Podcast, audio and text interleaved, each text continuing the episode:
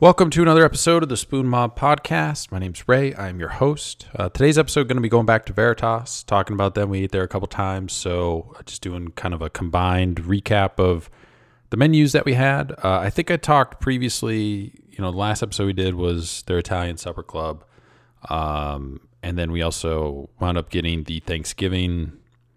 It was a Thanksgiving like take home meal kit thing uh, because of COVID. So we did that, and then we also did one for Christmas, uh, which was beef Wellington. Both extremely good, um, but I think the best thing out of each was the soup. Uh, ironically, the soups were just really good. Uh, the first one was a sweet potato carrot soup. That we got like basically like two meals out of at least. Uh, it was really thick, like when you're scooping it out of the container into like a saucepan. It was basically had like peanut butter like consistency. Like we, I think we used a spatula to get it out. Um, really dense, really heavy, really creamy, but delicious. And it, like I ate that for lunch one day, and that was like that was it. Like I don't need anything else. Pretty full. The one that came with the Christmas one that was a cream of celeriac soup. Uh, I'm not a big celery person, but you got just the light, subtle celery flavor. It wasn't overpowering or anything like that. Came with a truffle vinaigrette that you could kind of sprinkle in as much as you wanted to on top.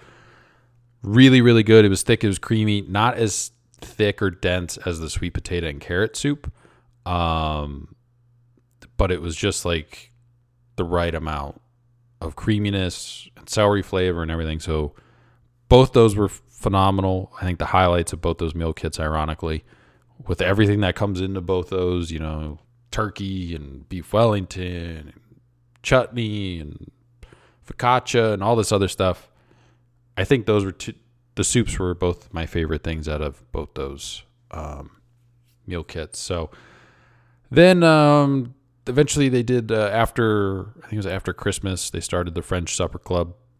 Basically, some early kind of test dishes for the French restaurant that's going to open either sometime in the late fall of this year or maybe early 2022 kind of just depends on I think um, the construction schedule, but didn't really know kind of what to expect. Kind of walking in, uh, we were pretty early. I think we either went first or second week of the French Supper Club. So the first uh, dish was this bread and crudité and roulette. It was all kind of like charcuterie board, but that had a bunch of butters and different breads on it. But then there was also an ice bowl that came with basically fresh veggies. It was you know baby radishes, baby carrots.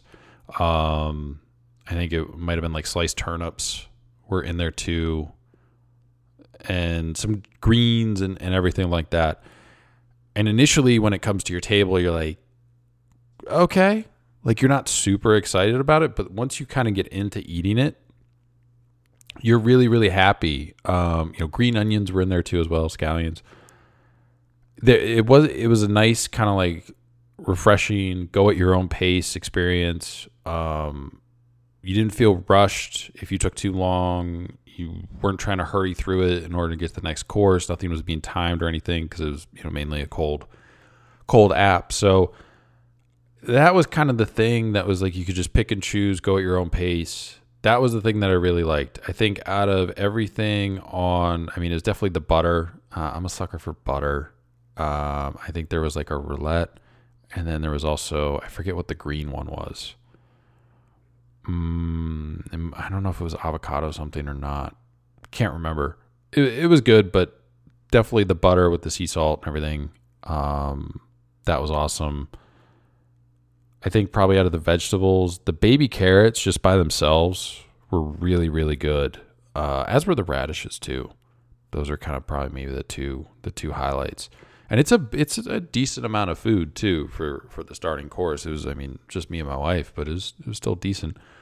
Next up was this uh, egg and truffle dish.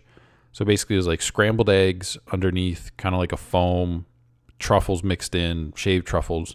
Um, it's really good. it's just it's savory. It's it's pretty light, like kind of medium to light uh, in terms of texture. I like scrambled eggs. They're my favorite egg style. Um, so definitely like that's right up my alley. throw in some truffles, give it some extra savoriness too.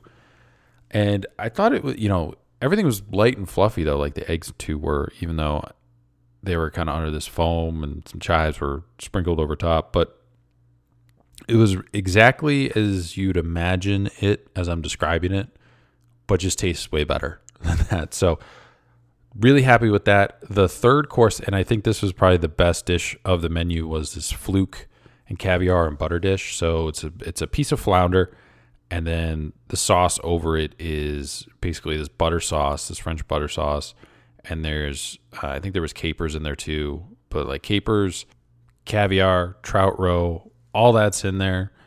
It's the best dish of the entire menu. Hopefully, it's still on there if you get a chance to go.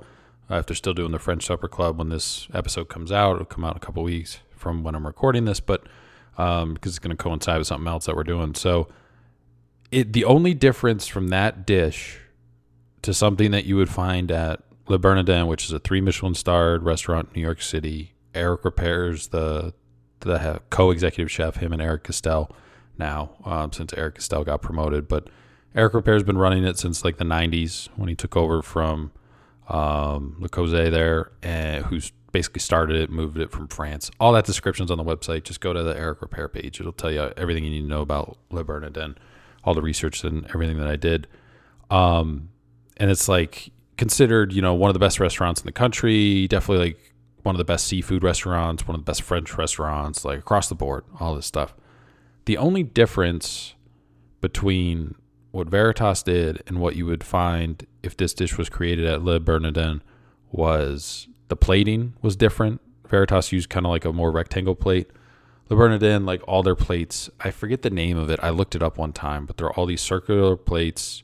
So solid white center, and then around the edge they have all these little.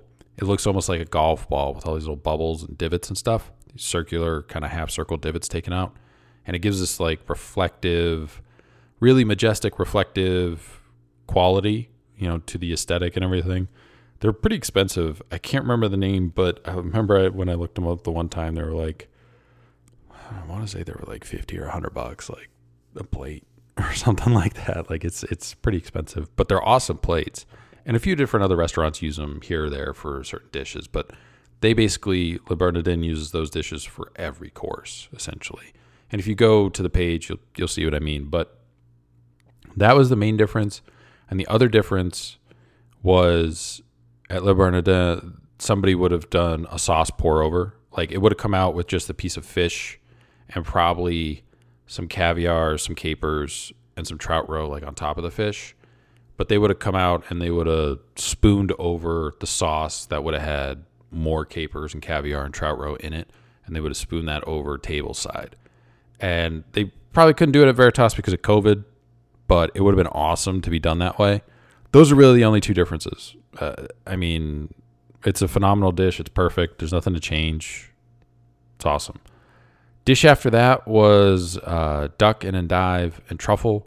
Not super big on endive myself, um, as I kind of explained in the Cleaver um, review podcast when when we had it on one of their dishes too. This endive was better than that, but I'm still just not. It, has got the bitterness to it. I mean, they covered it with you know truffle and stuff like that, so it definitely helped kind of soften some of the the bitterness. Um, the duck was really well done, and I'm not from like a.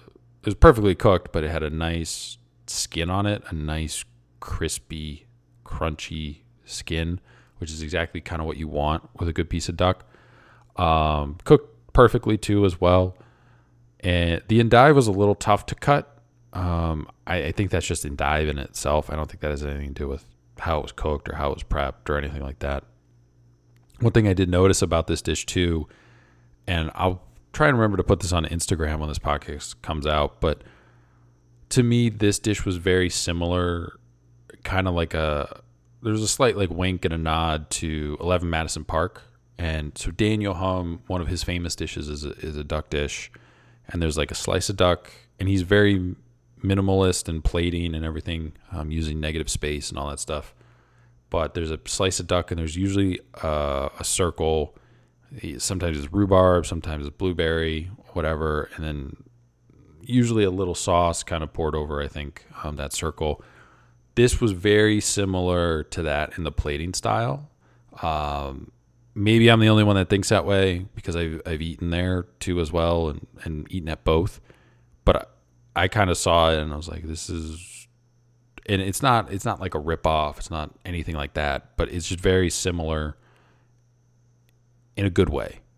So really impressed, you know, by that dish too as well. Dish after that was a steak, maitake mushroom, au poivre kind of thing. Um, steak was cooked wonderfully. The mushrooms were actually really good. Uh, I like maitake mushrooms, but I am kind of picky. I wound up eating my wife's because she didn't want them. She's kind of mushroomed out, I think. Um, she's like how I was like a couple years ago, and now it's basically like chicken of the woods, hen of the woods, maitake. Like those are kind of the only mushrooms I eat. Um, I don't really want like a portobello or or anything like that.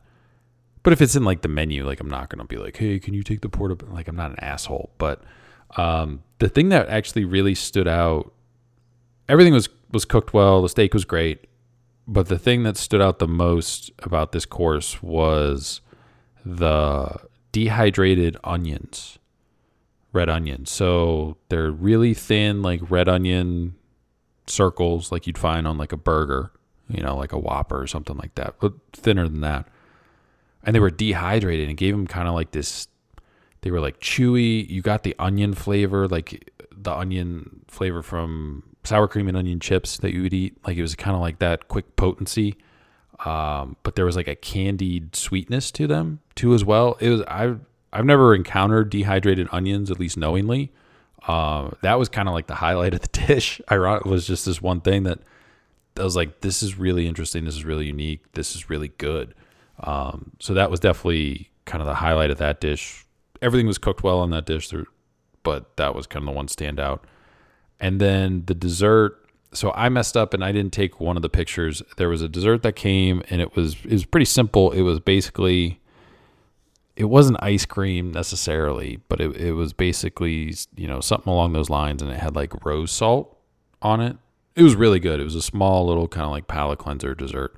Um, I haven't seen a photo of it either, but uh, to like snag off Instagram if somebody else took it and, and give them credit for it, but put it in here so I could at least have it in there. But it's really, really good. Um, simple, straightforward, salt, ice cream, can't kind of really go wrong. The last dessert was a uh, a raspberry dessert, so you had like meringues in there. There was a raspberry sauce and it was kind of this spiky um, you know all these little kind of spikes coming out of the center of the dish a little you know kind of dusting along the side of the dish. Tart um, you know you get kind of like that light styrofoam type texture from the meringue but you also get you know slight tartness little floral notes kind of in there too as well.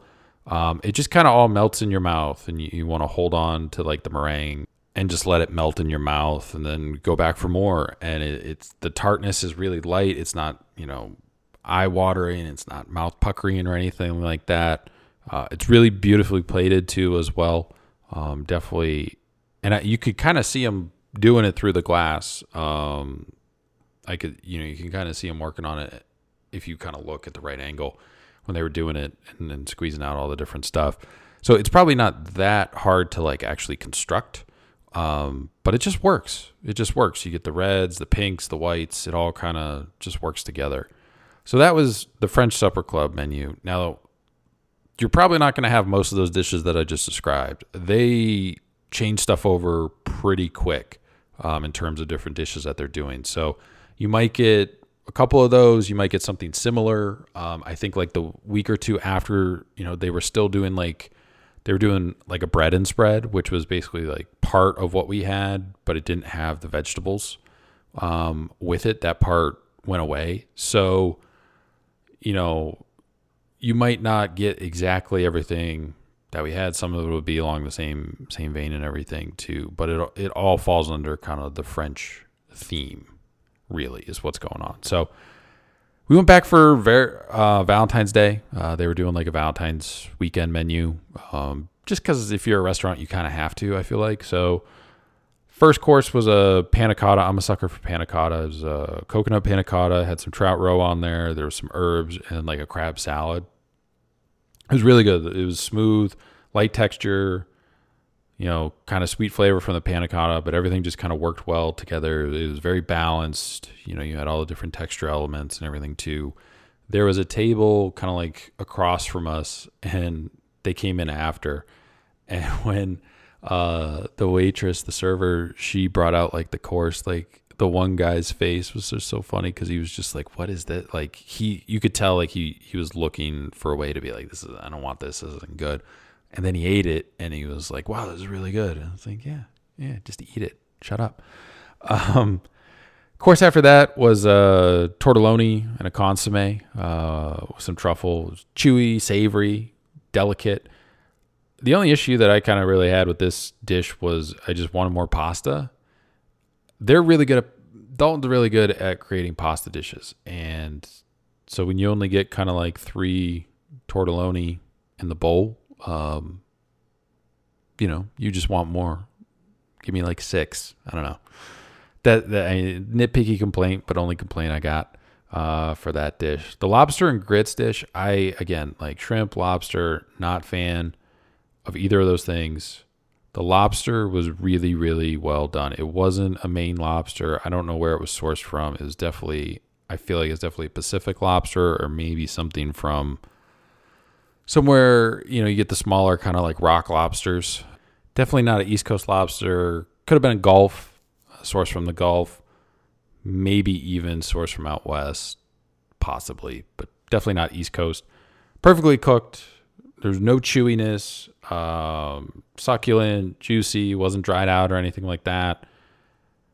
Sauce was perfect. That went with it too as well. Um, then underneath you kind of had you know the quote unquote grits, the Carolina grits.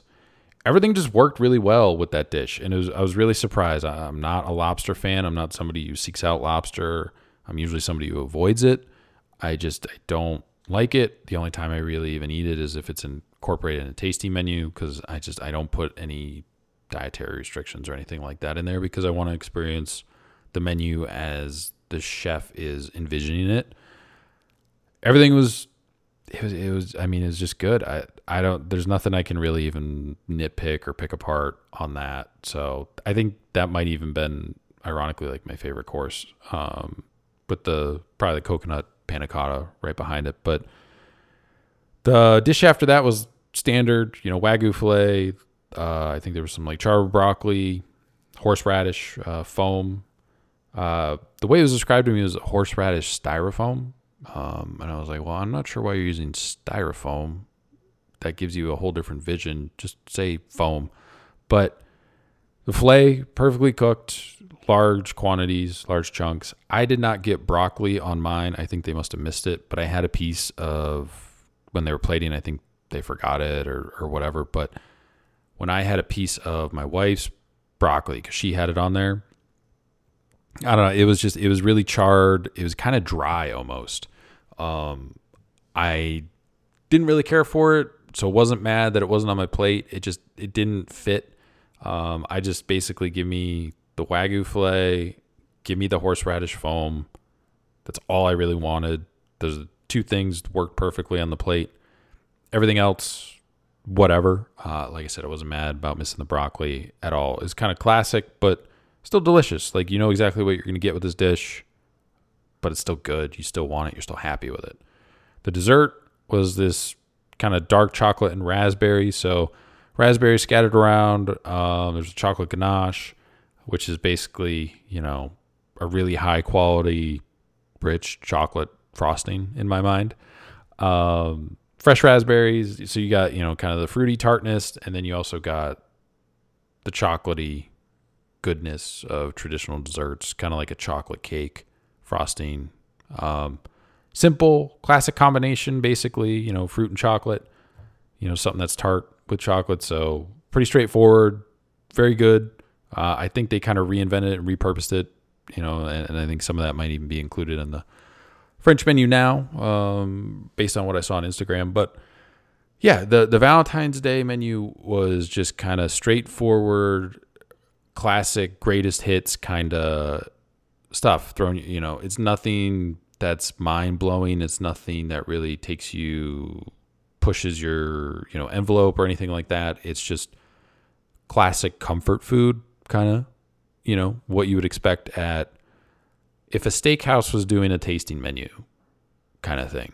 So, um, but was definitely happy with it. You know, we were definitely you know satisfied when we left. So and that is um, that's it for the the Veritas recap. I think this is the fourth one we've done. Right? Let me look. Uh, one, two, three. Yep. So previous episodes you can go back and listen to number three, the third podcast I ever did. I was on Veritas, mostly about uh, Chef Dalton's bio and going through that, and then all the courses that we kind of ate up to that point. Number forty-five. Uh, it's the Veritas recap, the second one that we did. Number 72, that one's got like the Italian Supper Club in there. And number seven, that was Spec. Dalton was still up at Spec because Veritas was closed at that point. Um, now Olivia Hammond is the the main chef up at Spec. Dalton's kind of behind the scenes on that, but he's mainly down at Veritas. So check that out. Uh, there'll be more coming on that. There'll be another Spec podcast because we ate there again and with Olivia's food, so that'll be coming out. But um, this is you know dropping on a Monday here, so uh, basically, on Thursday will be an interview I did with uh, Dalton, who came on the podcast. So we met up at uh, Veritas downtown when they were closed, and kind of just shot the shit. Um, kind of went through his you know culinary career and you know up to this point and kind of what's next, and talked about you know the wine bar that they're working on, French restaurant, moving spec, all the stuff that he encountered you know with Veritas when he first started it, and and all that stuff and coronavirus and, and everything. So it was definitely cool to kind of go through all that with them and and just kind of have him on the podcast. Somebody I definitely wanted to have on um, at the beginning, you know, when I first started getting chefs to come on. Like he was definitely somebody that was definitely targeting. So it was great to finally get him on. Um, so that'll be coming out on Thursday. It's like about an hour 20, hour 30, something like that. So make sure you check out all their stuff. Um, go to the page on the website, Josh Dalton. Um, so that's got all the Veritas stuff on there, and then some of the spec stuff. If you go to Olivia Hammond's page, that's got other spec stuff uh, on there too as well. The breakdown, write up, all that stuff. Instagram for them, uh, 1808 Bistro, uh, bar at the Bistro, at Veritas 614, at the Citizens Trust, at Spec Italian. Uh, and there'll be more coming out once they have uh, at um, accent. I think is is the wine bar one. I got to update that, but yeah, check out all that stuff. Appreciate everybody listening. Um, you know, look forward. I think the next uh, we'll look forward to getting back to to Veritas when probably they change over the menu, or unless you know possibly when if we just get bored and decide to go back for the French Supper Club. But I still think our Italian Supper Club experience was just a touch better than the French one. Um, I think what really separates the two is probably probably the desserts. I think um, between the two really is the main difference. Because with the Italian supper club, you had this kind of chocolate espresso cake, and you had, it was had all the different textures and everything.